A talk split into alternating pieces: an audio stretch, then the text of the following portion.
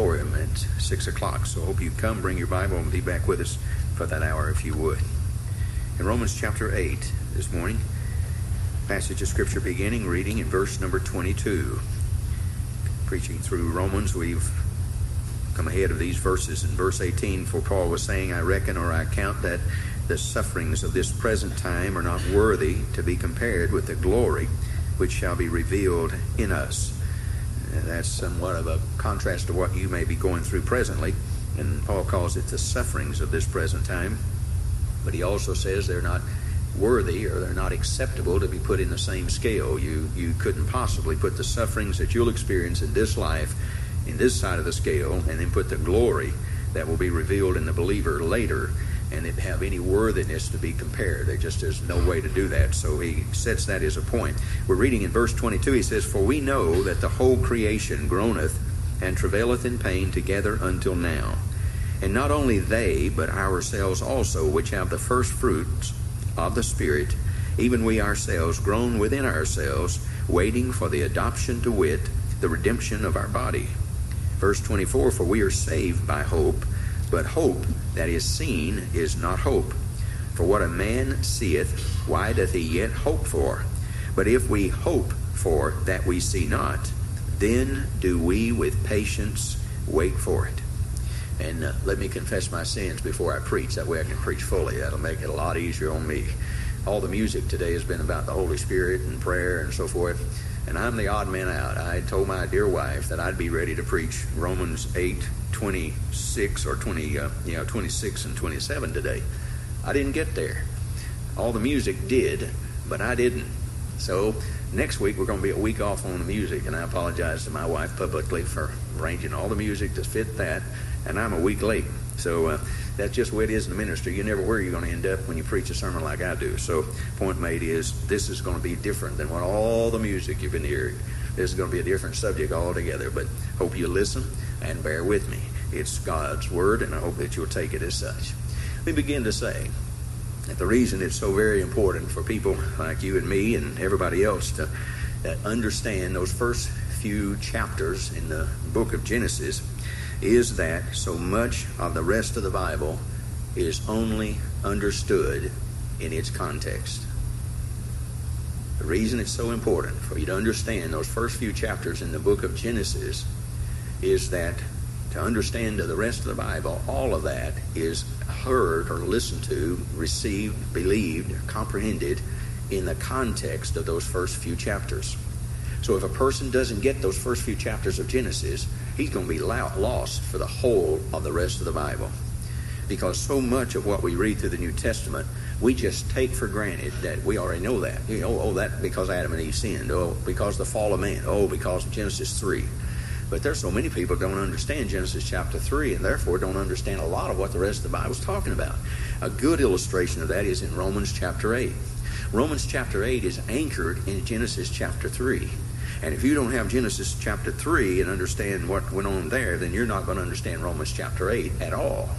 Romans chapter 8 text is an excellent example of that, where you have Adam and Eve, the fall of man, their sin, and so forth. Remember, back to those chapters, a few things. One, remember that we were created in the image of God. And do understand, that does not mean that we look like Him. It means that God made us for Himself to be compatible with Him.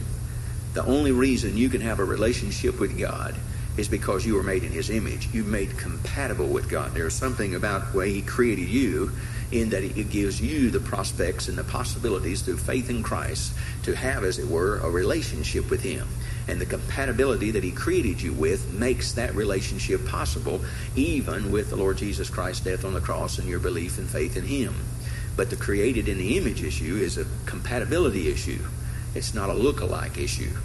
The second thing you need to understand is it is that fact that you were created in the image of God that is the greatest fulfillment when it is capitalized upon of everything and anything that you could possibly enter into in your life. And when that's coupled in with a relationship with Jesus Christ, which was, I believe, the intent in the creating in the image in the first place, then man has found his fulfillment. And because man doesn't always do that, then there's always complications. Back in Genesis chapter 2 and verse 18, the Lord God said, It is not good that man should be alone. I will make him a helpmeet for him. What's interesting about that is that God created Adam for himself. He created man in his own image. And what's interesting about that is that for whatever reason, and I don't fully understand as a Bible pastor, I don't comprehend this, but I don't have all the answers. The fact is, I don't understand how Adam could have, in any sense of the word, an aloneness and having that kind of contact with God. I don't understand that. I never will, and I guess that's not for me to know. But the fact is, God looks at Adam and says, you know, Adam's alone. And it's not good that Adam's alone. Now, that's one of the most unselfish things in all the Bible. God made a man for himself. Adam, you're made for me. I made you for me. And then God looks at him and says, There's still something about him. He's not, he's alone. And God said, I know what I'll do. Adam, I'm going to make you a helpmeet. And so the Bible indicates that God did. He created Eve, and He brought Eve to Adam and said, Now, this is bone of your bone and flesh of your flesh. She's yours. What's interesting about that is that that alone condition is a key condition that follows all through the Bible and has an impact on lives. In fact, the matter, it is true that um, that has, or it will, or it is. It has, or it will, or it is having an impact on your life, being alone. In fact, in the relationship of men and women in this room, and I tell our young people, in fact, some of the young people that I have performed ceremonies for in the service this morning, I've said this very thing. The degree to which you do not attempt to meet the need of your mate is the degree to which that mate will feel an aloneness in your relationship. Doesn't mean you'll meet it. I don't believe that any man can meet every need of every woman. I don't believe that. I don't believe that any woman can meet all the needs of every man. I believe there's a need for that relationship that God imposes on it and God infuses into it. And only God can do some of those things. And I say to you that in this particular case, when God made Adam for himself, he looked at Adam and unselfishly said, There's something still I want to do for Adam. There's an aloneness about him. And God made Eve and brought her to him and, and gave her to him. By the way, uh, the devil used this, that aloneness, and I believe the reason he does is because he's alone. I believe the devil's alone. I was reading just this week in a rabbit trail in my devotions from Isaiah 14, and, and this verse struck me in verse 16. It said, They that see thee, this is in that passage that describes Satan and his fall, and it said, They that see thee shall narrowly look upon thee and consider thee, saying, is this the man that made the earth to tremble and did shake kingdoms? You know, when I, when I read that, I, I immediately uh, thought of, and it sounded like to me, one, aloneness. Here he is alone, and they're looking on him. And he said, You mean to tell me this is the creature that, that shook kingdoms?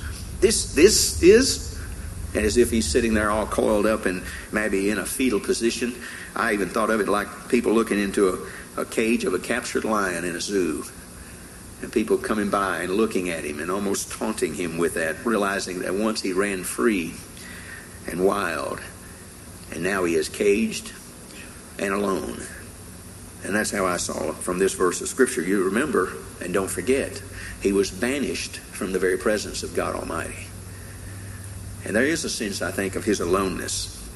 And my personal sense is that I believe ever since that time that he's intended, out of his hatred for God, to corrupt God's creation, to do everything in his power, everything in his reach to make mankind in some way fail in his fulfillment of being what God ordained and created him to be.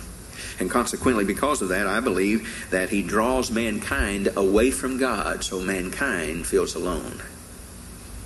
And my personal feeling is, is every time you feel alone, no matter what age group you're in, you can be the oldest of our adults in this building or you can be the youngest. But I believe there is a sense when, when the devil really works on your heart and mind to draw you away from your relationship with God, he'll make you feel alone. Because there's no place you can go on this earth where he is not there. And if you know Him as Savior, there ought to be a, such an affirming presence in reading His Word and prayer that you would sense that He's right there before you. He's right there with you. And there ought not be among God's people a great aloneness. I believe aloneness is of the devil. And I believe the devil does it because he's alone. And that's exactly what he ran into when he ran out of the presence of God by the banishment with which God did it. Satan, in effect, told Eve, in trying to get her to sin and take that apple. God was selfish and was restricting her with this one tree issue. I believe that's what he said to her. And the fact of the matter is that I believe by doing that, he drew her away, alone, away from her husband. And as he did, in that sense, I believe that's when she sinned. I probably have never read anything that more strikes me, and I've read it to you before, but it was worthy of reading again. There is a book out called Prime Rib and Apple. The author, author in this thing has a great description of Eve's eating of the forbidden fruit in the Garden of Eden. Prime Rib, that's the name that this author gives for Eve, took the hand of omnipotence, of course that's God, that he had fashioned from her little piece of bone and plucked the piece of forbidden fruit. She placed it between the lips omnipotence had framed to praise him with, and she absorbed it into her system the poisons of independence, selfishness, and death. And Jesus prepared to go to Bethlehem. I don't think there's anything in literature I've ever read that's more striking than that little phrase. The moment Eve did what she did, Jesus Christ prepared to go to Bethlehem because that was the only options left. God had to rework a plan, and not that he didn't expect it in the first place. He knew what man was doing and do, and he knew exactly what had to be done. What's interesting here, when Adam and Eve sinned, they felt alone. Remember? They went and hid themselves. Chapter 3 tells us in verse 8, behind the trees it's interesting that the very person who could have helped their aloneness was God Almighty, and they ran from Him. There's a reason because they had just obeyed Satan. Anytime you obey the devil, obviously you're not going to be in great, great comeuppance with God Himself. It's just not going to be a close relationship, and that's exactly what happened to them. By, by the way, so much for this thing of the relationship. Remember, in the beginning, when God created Adam, He created him for Himself. And then he sees Adam, and unselfishly, God says, Though I made you for myself, I sense something about you. You're alone. I'm going to make you a helpmate. And so he makes Eve. So much for that, because when you get over to chapter 3 and verse number 11, when they have sinned, and God confronts him, it's interesting. In chapter 3, verse 11, he said, Who told thee that thou wast naked? Hast thou eaten of the tree whereof I commanded thee that thou shouldest not eat? Verse number 12. And the man said, The woman whom Thou gavest to be with me. She gave me of the tree, and I did eat. So much for this kind of camaraderie, right? This relationship, this special person that's been brought into your life, and, and Eve is there, and Adam's looking at her and says, It's not my fault, it's her fault. And really, it's your fault because you gave her to me. So much for this relationship, right? So much for this person who was going to be a helpmeet, and so much for this person who was going to eliminate this aloneness. That's an interesting thing because you see, the only thing that seemed to matter after sin entered into the world was the defense of self. Defense of self. Adam says, It's not my fault. It's your fault because you gave her to me. I'd have probably been a happy camper without her, but you decided I was alone. You gave her to me, and now she tempted me. I sinned. It's your fault. Self. Self. And if that doesn't speak volumes in the text of the Scripture, I don't know what is. Now, what happens is very simple. The garden without God won't satisfy them. God knows that. And interesting, without God, they won't satisfy each other. And so God says, it's time to leave. It's an interesting thing, though they were made for each other, they could not satisfy each other. They had to quarrel to pick, only because sin entered into the world. Sin did. I remind you, as I remind myself, that this lays the groundwork for Romans chapter 8, and I point out four things where we enter into Romans 8. First off, God does not need us. You really need to get that deep down in your craw. God does not need us. God did not need Adam and Eve. God does not need Rick Henry. And God does not need anybody in the New Life Baptist Church. God does not need, period. God does not need. That's part of why He is God. He's, he's very capable, self sufficient, and He doesn't need anything or anybody. There's a second thing you ought to understand is, and that is that God does not love us for what we can do for Him. God does not love us for what we can do for Him. That's very clear because He could call 10,000 angels to do any of our particular jobs and more.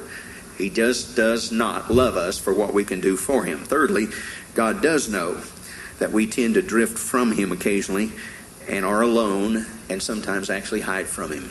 Some of the empty pews in our church today are not because people are sick, they're because people are hiding. They're because people feel guilty. They're because people feel badly and they are out of touch with and out of connection with Christian people and with the Lord Himself. And so the best thing to do is stay home, to hide. Don't go to church. And they think they can run from God. They should know by now that God is omnipresent. No matter where they go, He'll be there. And that's why at any moment, at any time, in any place, when they come to the realization of their failings and of their sin, they can stop right then and there and say, God, help me. And He will. And He will. There's a fourth thing God has a time set. God has a time set when for the believer there'll be no more aloneness and there'll be no more of separation from God at any degree or any dimension whatsoever. And that time will come when we're finally fully separated from this environment in which we live. And that's what this passage of Scripture of Romans chapter 8 is all about. Romans chapter 8 in verse number 22 For we know that the whole creation groaneth and travaileth in pain together until now.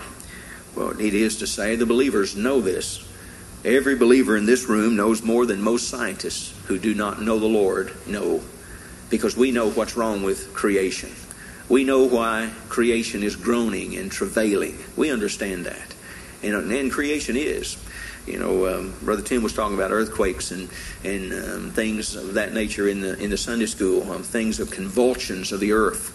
I sometimes wonder if the convulsions of the earth, the hurricanes, the tornadoes, and all those things that get roused about on the earth is not the earth's way of expressing its groaning and travailing, that it's just sick of this whole mess. You see, don't you forget for a half a heartbeat that when Adam and Eve sinned, don't you forget that creation itself also was under the curse. Don't you forget that Adam was, by cause of his sin, the, the Lord turned and said, And for your sake, Adam, the earth is cursed. When he turned to the serpent, when he was talking to the serpent concerning his deception that he pulled off on Eve's behalf, don't you forget that he told the serpent that he was cursed above all other animals and beasts. So there was a comparison. You're cursed worse, but you're still cursed as an earth creation. So every bird you hear, you think the music is pretty? You wait until the curse is removed from the bird's voice.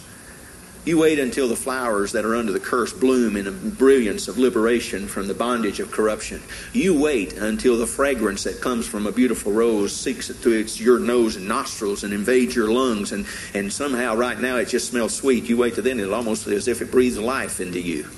You see, this whole earth is cursed, and that's what the passage of Scripture before us says, verse 22 For we know this, that this whole creation groaneth and travaileth in pain together until this very moment. But verse 23 comes back, even though we know that, verse 23, not only they, that is, we know something else. We not only know that creation is groaning and travailing in pain until now, but not only they, but we ourselves also which have the first fruits of the Spirit, even we ourselves, groan within ourselves, waiting for the adoption to wit, the redemption, for the adoption to wit of the redemption of our body.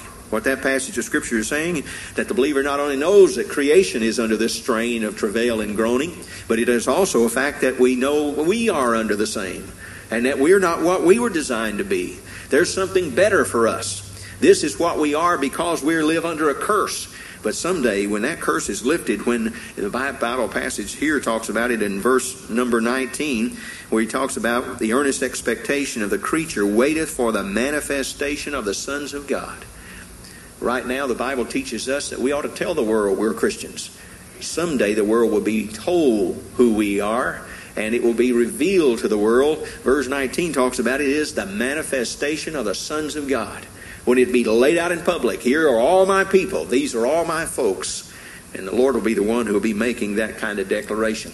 By the way, we do this, is, we groan and travail under this burden. Uh, we reflect on two things. One of them is the consequences of sin. That's what causes us to travail and groan. The travail of, of the consequences of sin. Remember back over in Romans chapter 5, and you should not forget this verse. It's a key. Paul's writing of the whole book of Romans, verse number 12 of chapter 5 is a key, where he said, Wherefore, as by one man sin entered into the world, and death by sin, so death passed upon all men, for that all have sinned. Key verse of the whole Bible. It's a key verse to understand why babies die. Babies die because they are born sinners. Adults die because we are sinners. Death is a penalty of sin. Don't you ever forget that. It's not necessarily the sin that's committed on the spot. Babies don't sin, but babies are sinners, and they die because they're sinners. And it is a fact that men, women, boys, and girls can live a perfectly holy life. And you may be here this morning and you say, Preacher, I am the holiest person you have ever met in my life, and you may be. And you could say, Pastor, I can tell you a fact, I have never sinned. And that may be true. I doubt it, but that may be true. You'd still not go to heaven. Because when Adam and Eve sinned, the judgment, the curse of their sin fell upon the whole of the whole race and all of the offspring thereafter. And so, my friend, it does not matter, quote, what you do, it's what you are. You are a family member of Adam's race. And therefore, the curse of condemnation rests on you. Now, do you still sin? Do you sin in the spite or, in fact, in, in the process of being a born sinner? Sure, you do. Sure, we do. So there's double reasons why we're not what we ought to be, but the fact is we're born sinners. And because we're born sinners, someday we're going to die.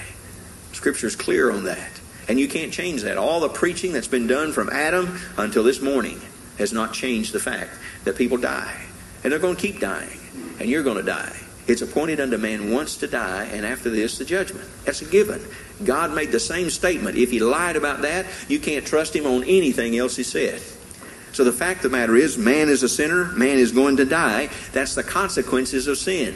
There's another one, and it's that which leads up to. Let me read it to you. I usually read this at uh, funeral services of folks, and this one is in the book of Ecclesiastes. Listen to this. In chapter number 12, Ecclesiastes chapter number 12, and verse number one says, Remember now thy Creator in the days of thy youth. Now, why would you do that? Why would you say, Remember your Creator while you're a young person? He says, While the evil days come not. You see, the process of this bondage of corruption that Paul talks about over in Romans chapter 8 is what you'll call the process of death and dying. Everybody in this room is in the process of dying. You're dying. You're dying while you're sitting here. Your brain cells are going away at such a rapid pace, it's possible for, for the time we get through this service, you couldn't even remember your name. And don't you laugh at me when I forget things in the pulpit sometimes. Looking at you, you scare me to death. and the fact of the matter is, our brain cells are dying, but that's not the only cells that are dying. You know what? The Bible, what Bible? I was going to say Bible. You know what the medical people say? That 95% of the dust in your house is you. That's the dying part of you that you're sweeping up and you're getting rid of. That's all you, you know. And that's what the little boy when he saw the dust on the bed, somebody's either coming or going. Let me tell you now, dust in a house, most of it is us. And the fact of the matter is, that's not the only thing's dying off. It's a whole process. Chapter number 12, verse number 1 While the evil days come not, nor the years draw nigh, when thou shalt say, I have no pleasure in them. You see, you reach a point in this life, which is supposed to be gaelic, exciting, and joyful, rejoicing, and so forth. You come to the reality this world does, and I, mostly of folks who are without Christ, come to a point where you just don't have the joy of it anymore. Just don't enjoy living. Verse number two, while the sun or the light or the moon or the stars be not darkened, nor the clouds return after the rain. Verse three, in the day when the keepers of the house shall tremble, tremble and the strong men shall bow themselves, and the grinders cease, because they are few, that's your teeth. And those that look out of the windows, that's your eyes, be darkened. And the doors shall be shut in the streets when the sound of the grinding is low, and he shall rise up in the voice of the bird, and all the daughters of music shall be brought low, when they shall be afraid of that which is high and fear shall be in the way, and the almond tree shall flourish. The almond tree is one of the few trees that has white blooms, just about the color of white hair on people's heads. And the grasshopper shall be a burden, and desire shall fail. I often talk about at this point in a funeral service. My mother used to fix green beans. She's with the Lord now, probably fixing green beans there if they have them. But the thing that mother did was, as she got older, she lost her taste buds. So mother kept adding salt. By the time I'd go back on vacation, and my family can attest to this, you have never eaten such salty green beans in all your life. I'm telling you, those things they they were they were a sodium attack. You take a bite of those things, and whole, your whole body would just scream for something to drink. Why? Because mother cut, she she'd take a bite and no salt enough. Add a little more. Take a bite and still not salt enough, and just about kill us with the salt. Why does that happen? Process of dying. Did you realize that every wrinkle on your face is to remind you that you're dying? Every ache in your body is a reminder you're dying. I'm telling you, God is gracious. You know why? He could dump all this on you one night. You could go to bed one night feeling wonderful, get up the next day, and you'd have all these problems wrong with you, all of them at one time, and you say, Boy, God's mean. What God does is He gradually reminds you, day in and day out. You're leaving here. This body's not designed for this world. This thing is just full of corruption, and you're in bondage to it. And then he goes on Desire shall fail, because man goeth to his long home, and the mourners go about the streets. You see, God is gracious and kind to remind us that you're, you're not going to live here forever. This is only a temporary thing. And the fact of the matter is that, that our groaning and our travailing, much of it has to do with the consequences of sin, but that's not the only reason we groan and moan. The other one is because the constancy constancy. I mean, if you notice that, if you haven't, I hope you will, that if the evening news, if you were to take the evening news, Dan Rather, who will soon be leaving, retiring, or Brokaw, who's already gone, or, uh, or uh, uh, Peter Jennings, and, and if you were to take out of their script all the references of man's sins, they'd have to run cartoons at 6 o'clock. They wouldn't be anything. What are you going to say? I, I mean, you, what is there to say if we don't talk about the constancy of sin? The newspapers would have to fold. Now, that's an idea. Yeah? They may have to close up shop. There's a reason for that because sin is an industry in America. The constancy of sin. And the fact of the matter is, it bothers us. At least it should. It should. And so there should be a travailing and a groaning, a moaning, as it were, about this whole thing. By the way, notice something else in these verses. In verse number 23, there's a connection between what we know and what we have. And you shouldn't miss that. You see in verse number 23, and not only they, and what he's talking about is what we know in verse 22, because we know the whole creation groaneth, travaileth, and pain together until now, verse 23. And not only creation does that, but we ourselves also do the same thing because which we have the first fruits of the Spirit. You know why you hate sin at all? You know why you have any disdain for sin at all? It's not because you were such a wonderful baby and grew up to be such a lovely person. It's because you have the Holy Spirit of God inside of you. And that's God, a very God. And God is holy. And God hates sin. And God vows that no sin will enter his presence. And so, for that reason, because you have the Holy Spirit and you have the first fruits, which is the foretaste of that which is to come, you have that, and that, my friend, is what's inside of you that recoils at everything that's on the evening news or in the newspaper, which is bad. The reason for the groaning and the travailing and pain is because of the consistency of sin, because of the constancy of sin, and it is all because we are made more aware of it because of the Holy Spirit that indwells us. He indwells us and He recoils from that. He does not like it. We should not like it, and we should follow suit. We should, as you see it on a television, you ought to turn it off. You hear it on a radio, you ought to turn it off. We get so accustomed to hearing cursing that it is almost nothing to us to hear it anymore. May I tell you, the Bible is very clear. Let no corrupt communication proceed out of your mouths. May I say, as surely as it ought not to come out of your mouth, it ought not to come into your ear. Now, am I talking about going around and wearing earplugs everywhere you work? I realize you work in an environment where it's not going to necessarily be pleasant. They're not going to whisper sweet nothings all day long. I know that. But what it ought to be that you'd make very clearly a stand that you don't appreciate hearing it. I've had to go to the barbershop of this city, and I had a barbershop I went to before, and I had to declare myself there. And I've come to the barbershop where I go now and declared myself. And back, Judy cuts my hair most often now. I seldom go to the barbershop. Uh, it's much more convenient to sit home and let my wife cut it and talk to her than it is go down there and be smoked up and you know have to change your clothes and shower and all that by the time you get home. But the point made is this. I used to have to say in the barbershop, you excuse me, fellows, I'm a pastor in the United Baptist Church, and I really don't care to hear any of this. And the guy cutting my hair knew full well if I had heard enough of it, I'd probably just get up and walk out, and I wouldn't come back. So he'd say, "Hey, hey, hey, shut down here, shut down here." Now, I'm not trying to be unkind, and I'm not trying to be an elitist. I'm just trying to say I have just as much right to be in, a, in a, an environment where there's not a bunch of that verbiage garbage as they do to speak it. And as a believer, you ought to speak up. And you ought to say, wait a minute, I'm a Christian. I don't care to hear this. And I'm saying to you that that kind of thing comes from only one reason, not because Rick Henry is a real holy guy. It's because Rick Henry is possessed with a really holy God. The Holy Spirit of God indwells me, and he recoils at that which is ungodly and that which is contrary to God. I'm reminded of what this verse says in verse number 26, where it says that which we have, the first fruits of the Spirit. It's sort of a, a foretaste. It's like when uh, Israel went into Canaan and he sent the spies up there to look the thing over. And if you recall the song that we sing in our songbook, Paul Harvey, or not Paul Harvey, Bill Harvey wrote the song in our, our, our hymn book. It's called uh, I Want That Mountain.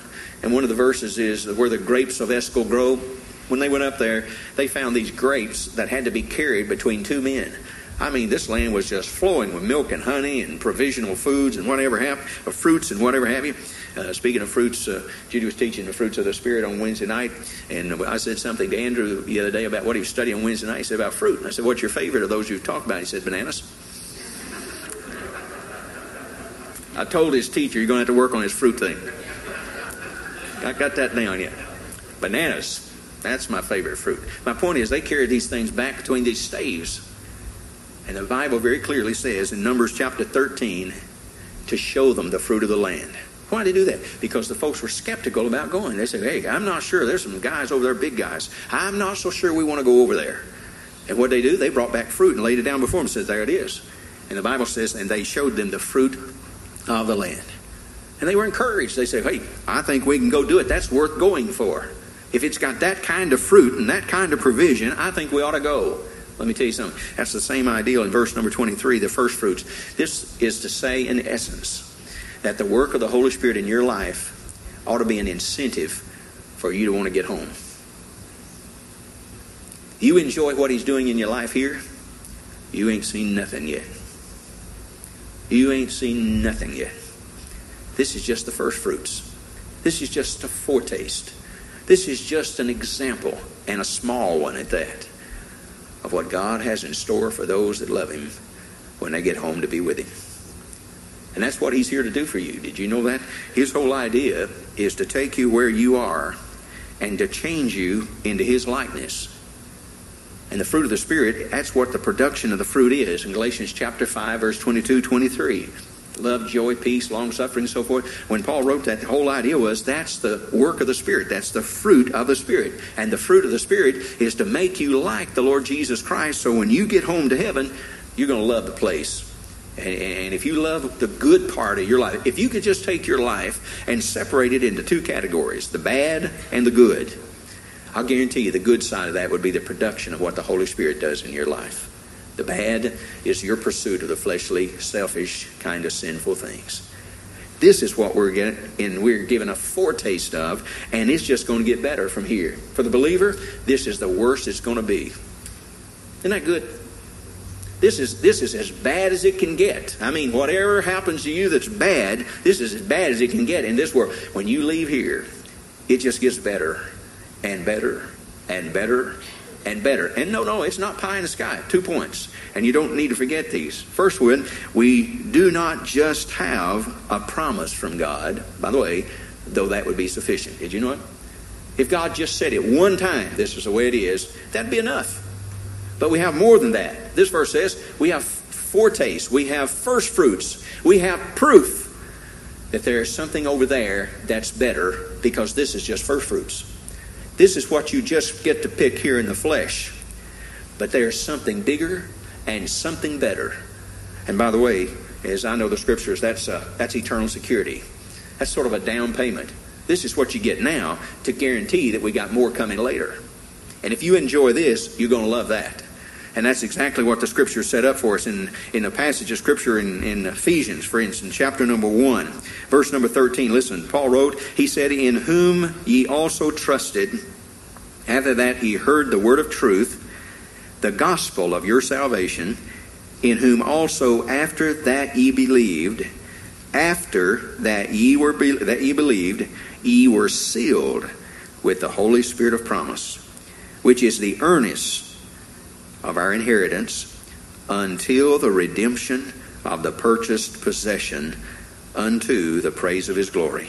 And again in Ephesians chapter 4 and verse 30, Paul wrote, And grieve not the Holy Spirit of God, whereby ye are sealed until the day of redemption. That passage of Scripture says and mentions two things. Holy Spirit is a seal, and indeed is a work of redemption until the finished product is totally finished. And that's what this passage in Romans 8 is really saying. In Romans chapter 8, verse number 23, not only they, but ourselves also, which have the first fruits of the Spirit, even we ourselves, groan within ourselves, here it is, waiting for the adoption to wit, the redemption of our body. And what's important for you to get on that is that in verse number 15 earlier on we talked about adoption, but back up in chapter 8 verse 15 we were talking about adoption as it affected our spiritual position or our privilege. We talked about it there as an adult standing in the family of God, meaning every new convert in this room, if you've trusted Christ as your Savior last week, you have the same standing in the family of God as I do who've been saved for many years. How'd that so? Because of adoption. That's what it is. The adoption of sons puts you at a status where no matter if you enter God's kingdom today, you have the same access to the Father, you have the same Holy Spirit, you have the same illumination of the Scriptures that any adult who's been saved for 40, 50, 60 years has. That's the good grace of God. And it's worked through a process called adoption. But adoption isn't finished. In verse number 23, in the text we just read, he's talking about adoption to wit, the redemption of the body. You see, your salvation won't be complete until this body, this body is complete. And that finishes the whole process of redemption body, soul, spirit. And what's happened is soul and spirit's already in good shape, saved, sanctified, heading to heaven. But this body that contacts and intermingles with this world is not yet redeemed. These are unredeemed bodies. And that's what you have such a fit with. Your soul and spirit doesn't give you a problem. Spirit's willing, flesh is weak. And the whole idea that the soul and spirit work very hard to do the right thing. Flesh says, mm, mm, mm, mm. I want to have a good time. I'm here for the for the fun time. This is this is this is the funny. This is the playground. God said, no, this is a battlefield, and and you need to bring your body in line with your soul and spirit, and its program fact of the matter is, many, many folks get that mixed up and it causes all kinds of problems. Paul's speaking here of the emancipation not so much from our bodies, but our bodies from the defects, the disadvantages of the earthly condition that affect the body suffering, pain, Satan, death, etc. And until Christ comes and the sons of God are manifested, as verse number 19 speaks about, we still have these unredeemed bodies and they continue to give us fits. By the way, I think it's a, an important um, phrase that we use, and you should use it and think of it. There's the inner man and the outer man. The inner man, of course, is uh, already a new creation in Christ. Ephesians chapter number 3 talks about that and says it thus Ephesians 3 For this cause I bow my knees unto the Father of our Lord Jesus Christ, of whom the whole family in heaven and earth is named, that he would grant you, according to the riches of his glory, to be strengthened with might by his Spirit in the inner man the inner man is the sanctified part of your nature. That nature that's a partaker of Christ's nature. That's the inner man. And that's already secure and safe, and all is well there. It's this outer man that's a problem. And the best way to understand that is if you had a, a pecan. I happen to love pecans, and and um, I'm still eating on a I don't know two or three pound of box that my dear sister Paulette sent for my Christmas, and uh, it, it beautiful shell pecans out of Georgia. Man, wonderful. I'm getting hungry already lunch. But here's the point they're in a shell. And inside the shell is what you're going after. So you have to crack the shell and take out the meat of the pecans. Somebody said it and said it, I think, correctly. You see, believers are like a holy seed inside of an unholy shell. And someday we break away the shell and the seed goes home. So what happens in this process, in this time, it's this outer shell that gives you all the trouble. And you ought to take heart in this. As I sat at my desk and was thinking on all the ramifications of this truth, this ought to really be an encouragement to you. It is to me. And that is simply this as a believer, that to realize that our stepping into sin does not have its origin in our inner man, which is our new and holy nature of Christ, or that which we're partakers of Christ with. But rather, when we sin, we do so because of the desires, the lusts of the flesh, which is centered in the outer man, these bodies, where all of our humanness is reflected. You see, that, that changes the perspective somewhat. That I'm not sinning with my new nature, that which is the partaking of Christ, that which Paul has written and Peter wrote about. That's not what it is. It's this that is connected to this world, this uh, body that is yet unredeemed, that is still in contact with this sinful world. It's this body through which my sin comes. You see, this body is the missing link that sin has to have to operate. It has to have a means of sin, and it has to have an operational point, and this body makes it possible. And that's the reason why this body will be changed. In a moment, in the twinkling of an eye, this body will be changed. It'll be resurrected and it'll be given a new body. And that's the reason you can't take this one to heaven. And that's why Paul talked about it in Philippians chapter 3 and verse number 20. He spoke about it. But let me quickly close with the two verses we must cover. Verse 24, he said, With all that said, for we're saved by hope. But hope that is seen is not hope. For what is what a man seeth, why doth he yet hope for it? But if we hope for that we see not, then do we with patience wait for it. Two or three things. Honest uh, exegesis says that what you need to understand is or we're not talking about salvation of the soul and spirit here.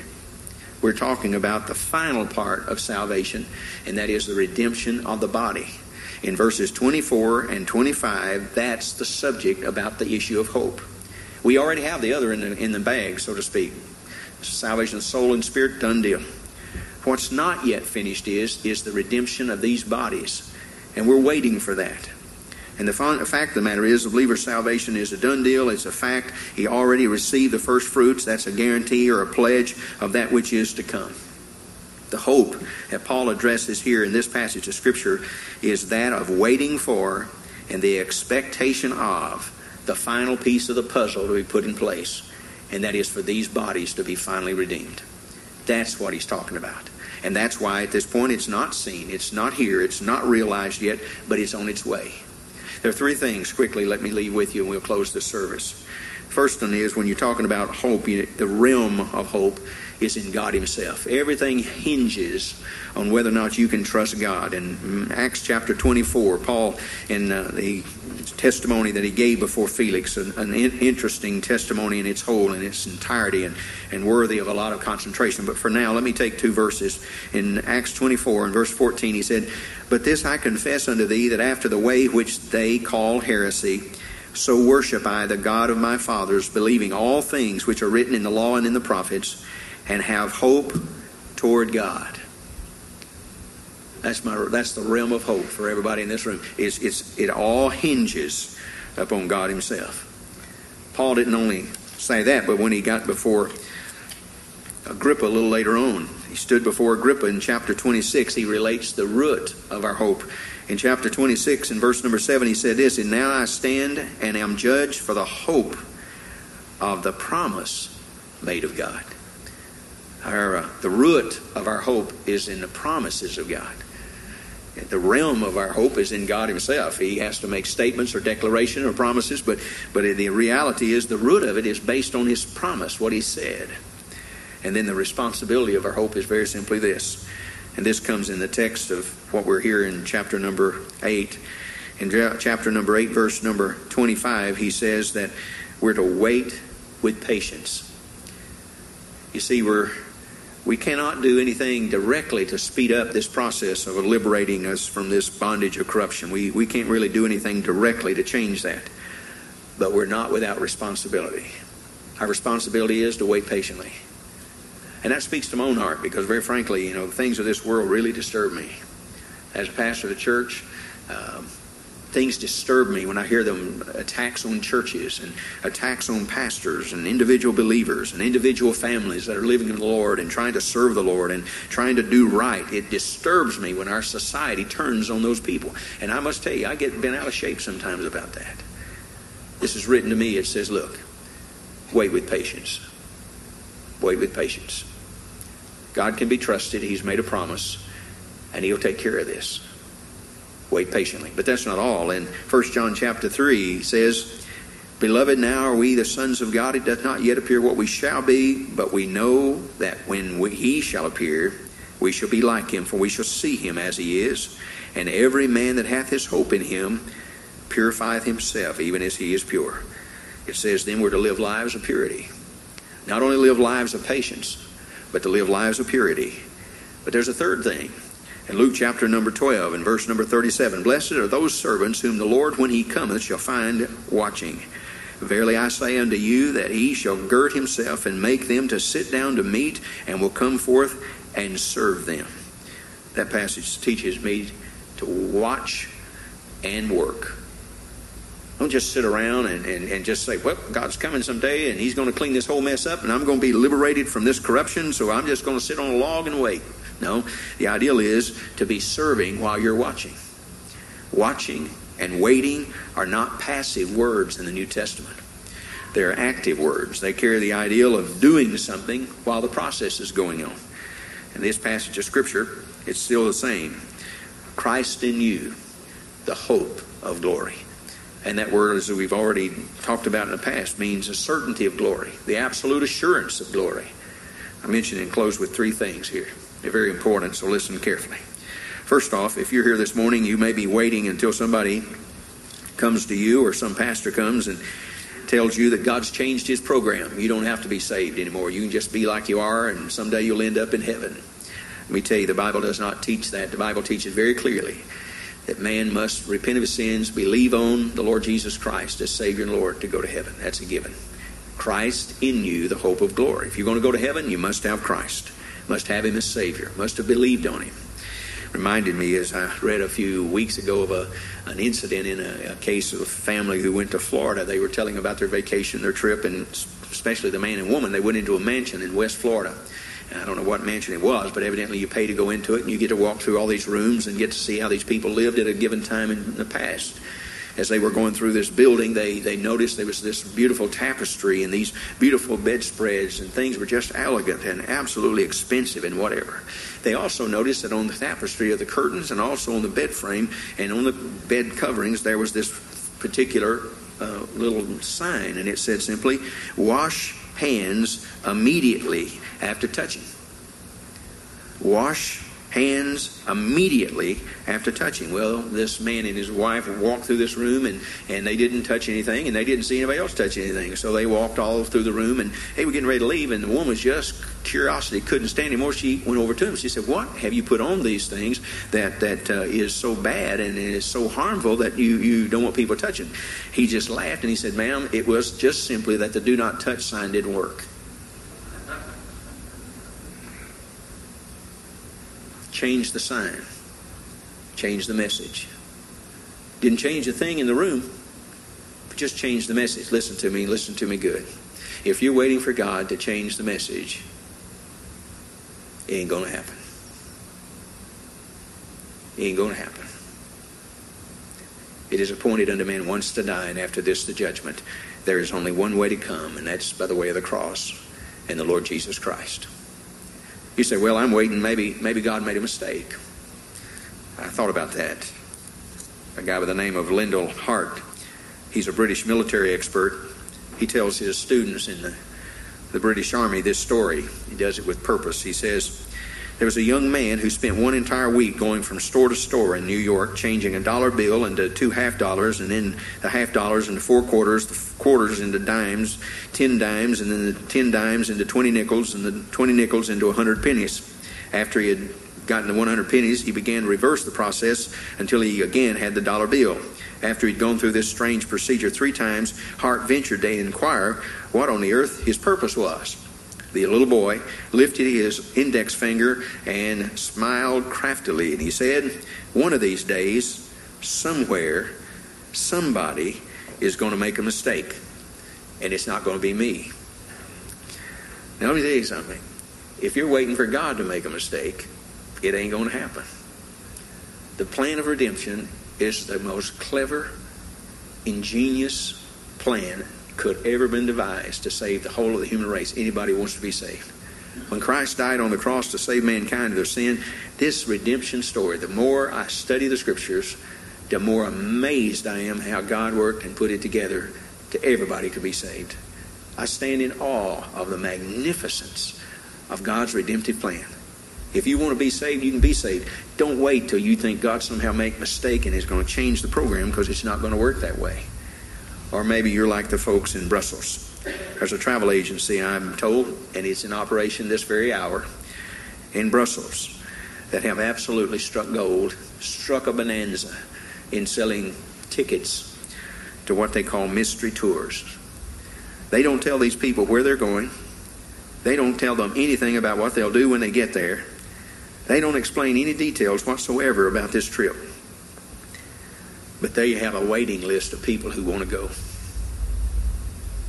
And they have no clue where they're going. Let me tell you something. That reminds me of people who said, "You look, I don't know if there's a heaven. I don't know if there's a hell. But I know I'm going to die. I'll just leave it with that. How sad that is when God has already declared there's a way for you to know and to be sure. And if thou shalt confess with thy mouth the Lord Jesus, and shalt believe in thine heart that God hath raised him from the dead, thou shalt be saved. And might I add, and certain of it. If you don't know Christ, there's no need of you wondering. There's no use of you waiting. There's no use of you hoping that God may maybe change the message or may make a mistake. And there's no use of you leaving it to fate, as they call it, of where you're going to end up. You'll have the choice, and very verily, you'll make the choice of where you'll be for all eternity. You'll make that choice. You will. You'll either receive Christ, believe on Christ, and go to heaven when you die, or you'll reject Him. And by the very decision you make, you address your soul for hell itself. So you really make the decision. And you can make it a day like this if you walk away without Christ as Savior. Our Father in heaven, we thank you for your word and thank you for all the truth that's bound within these pages. And thank you for the fact that you gave us your spirit that we might understand the truth that you've written in this book. And Father, what a blessing it is to open it, read it, to study it, to think on it, to meditate on it. And this day, as we've come to this service to do just that, I pray that you've helped every person here to look over and think on their own relationship with you. I pray first of all for people in this room who may not know Christ as their Savior. Father, thank you for sending him into this world to die for our sins. And thank you that you did it because you loved us. You loved us. And you expressed it by sending a son, your only begotten son, to die in our stead. We want to thank you and praise you for that today and give you the glory for all that is accomplished through the work of the ministry, both here and around the world, because you're worthy of that praise. And Father, we ask you to work in the hearts of men, women, boys, and girls in this building this very moment who may not know Christ and help them to understand the importance, the imperative need of making a decision for Christ before it's eternally too late. We have no assurances of tomorrow or even a next breath or a next heartbeat. Whatever we have, we have of your good grace. But Father, I pray today you'll bring to our hearts the realization that we'll not live here forever this is not the eternal bliss and the eternal home of people. This is for a temporary period, and then we pass away. I pray today, remind us of that and do it often. For believers, I pray today that you'll stir their spirits, help them to be encouraged by the fact that, that though they've had a hard time and a rough week or a month or a year or maybe even a lifetime, help us to wait patiently until you bring about the liberation that we'll have from the bondage of corruption. It will come. We have your word on it. And the God that cannot lie has made a promise. He'll keep it. So help us to rest in that. Help us to not get frustrated with life and discouraged with the challenges that come with it. Help us to know we have a loving Heavenly Father who watches over us and after us, and all things work together for the good of them that love Him. Remind us of that often. And for those who ought to come for baptism, who are saved by the grace of God and know it for sure, ought to come from baptism to identify with Christ, or those who ought to come and join fellowship with the New Life Baptist Church, or for those who ought to just come and pray. I pray you'll be the one to prompt their hearts through your Spirit. And when we leave here today, may our hearts be clear and clean and absolutely right with you. Bless this invitation to your glory and to the good of the people here. In Jesus' name we pray. Amen. Would you stand with us, please? If you need a hymn book, turn to 282, just as I am. We'll sing the first stanza. If God has spoken to your heart, if you're here without Christ as Savior, or if you're a believer, need to come for baptism, church membership, or just to pray, we invite you to come. The invitation is just that. It invites you to act upon that which the Holy Spirit has prompted you with truth. And so if God has pointed out a need, we want to help you meet it. And I would remind you, if you're here without Christ, that as you are, we once were and as we are, you could be. And that is by simply believing on the Lord Jesus Christ as your Savior, as everybody else in this room who is saved has done. So if God has spoken, let me urge you to act upon it. Don't wait. As we sing, 282 verse 1, sing with us, please. Just as I am without one. If God has spoken to your heart, would you come? If God has spoken to your heart, would you come? God has spoken to your heart. Would you come?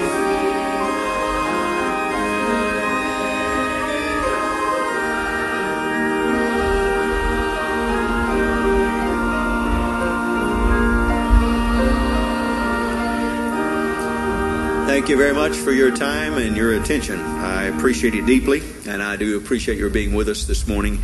And I would encourage you again to pray for folks who are not here. And if there's someone who usually sits with you on your row and they're not here, let me encourage you to make a phone call and let them know that you miss them and you hope you'll get back with us very, very soon. Tim, Jen, it's good to have you. I'm glad that you stayed with us over the weekend and apartment's always here if you need us. We're glad for you to stop in again sometime. God bless you so much. Let's bow our head in prayer. Tim, would you lead us as we close, please? Heavenly Father, we do thank you again, Lord, for the reminder of the fact that there are people that are dying and going to hell. Lord, help us to live soberly and righteously in this uh, present Amen. day, Father, to be uh, working the work that you've called us to. Amen. Uh, Father,